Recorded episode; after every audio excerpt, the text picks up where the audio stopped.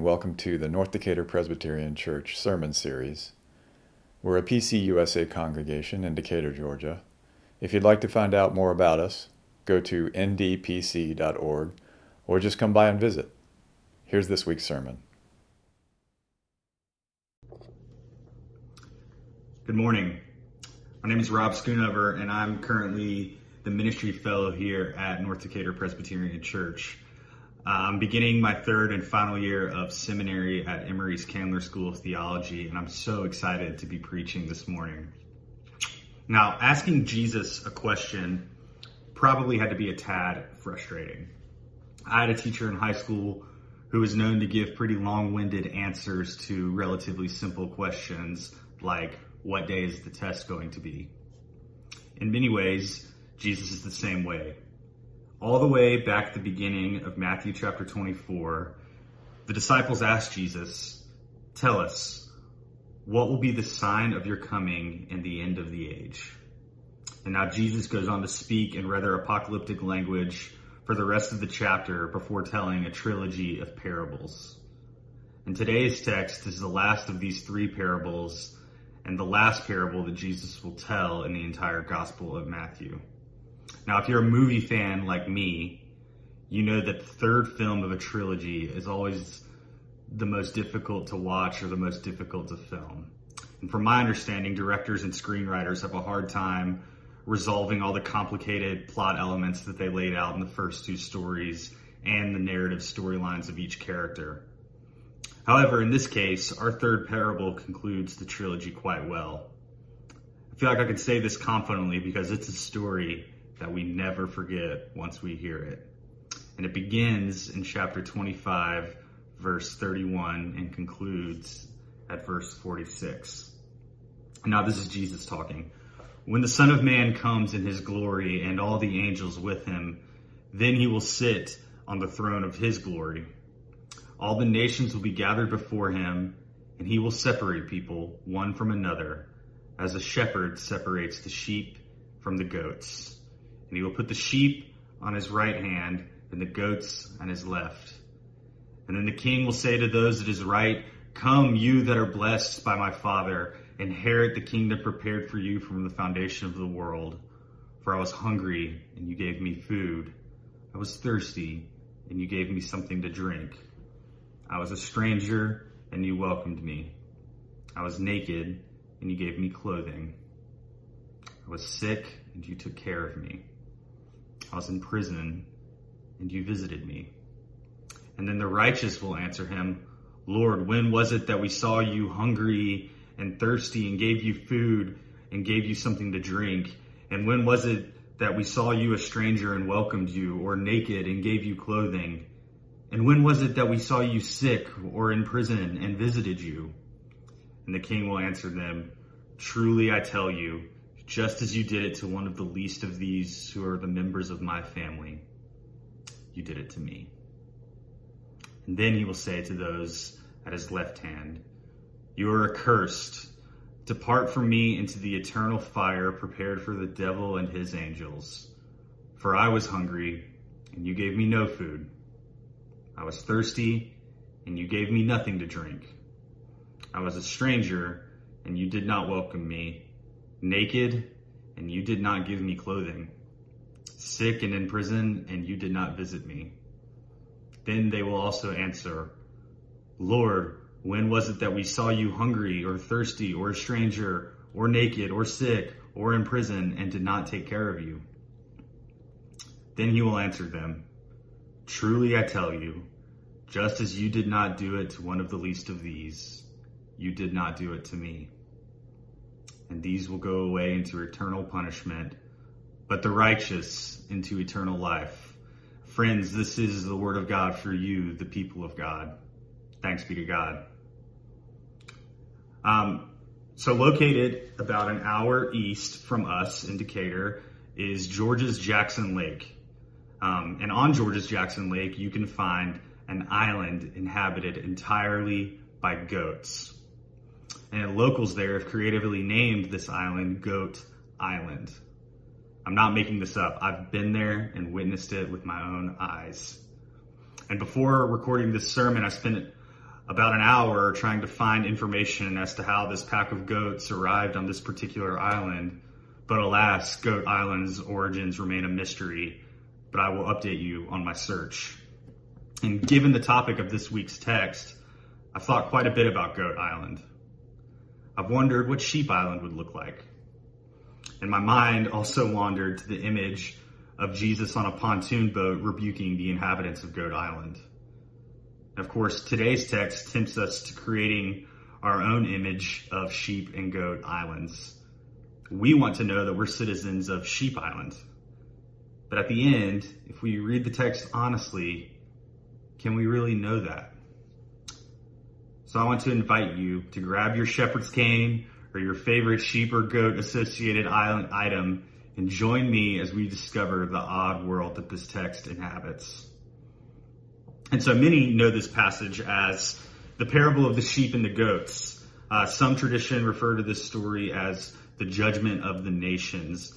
Um, of course, both are simply titles of a story added in by somebody later, but we all know from our seventh grade language arts class that titles give us a sense of the main idea.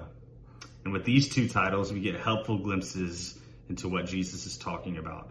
Yes, we're on some level, we're talking about sheep and goats, but on another level, we're talking about one of the most loaded words in our vocabulary judgment. And the judgment of the nation's title forces us to stare directly at our collective treatment of the poor and the marginalized. And as he was approaching the final days of his life, uh, the acclaimed children's television show host and the pastoral voice of a generation, Fred Rogers, asked from his hospital bed, Was I a sheep or a goat? He's, of course, referencing this passage that we read today. And Fred Rogers was afraid of the same thing that many of us are afraid of. Somewhere within us, we're all afraid of judgment. And this fear it can reside in small things like how people think we drive or how we dress or what we order at a restaurant. Or it can reside in bigger things. Um, maybe you grew up in a community that made God a judge of every single thing that you did. Or as recent events have made painfully obvious, maybe your skin color makes you the object of an aggressive neighbor or a police officer. In any situation, judgment haunts our human minds, and reading this passage can bring those feelings up. Now, on the surface, it reads black and white sheep and goat, good and evil, heaven and hell. But I want to bring up a few things about how this text sits in the wider Christian canon um, and how it inter- and how we can relate it to those passages. Now, lamb and goat language is not exclusive to this Matthew judgment parable. In fact, um, Exodus 12:5 lists goat as a sufficient element for the paschal lamb should a sheep not be able to be provided.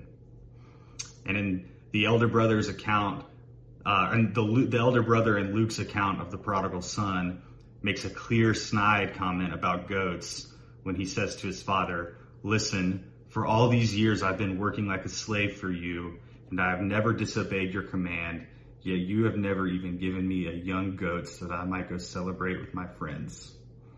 Now it's quite clear the elder brother in this story didn't think of himself as a goat. And I read this text and I wonder if I'm guilty of not seeing my own goat like tendencies as well.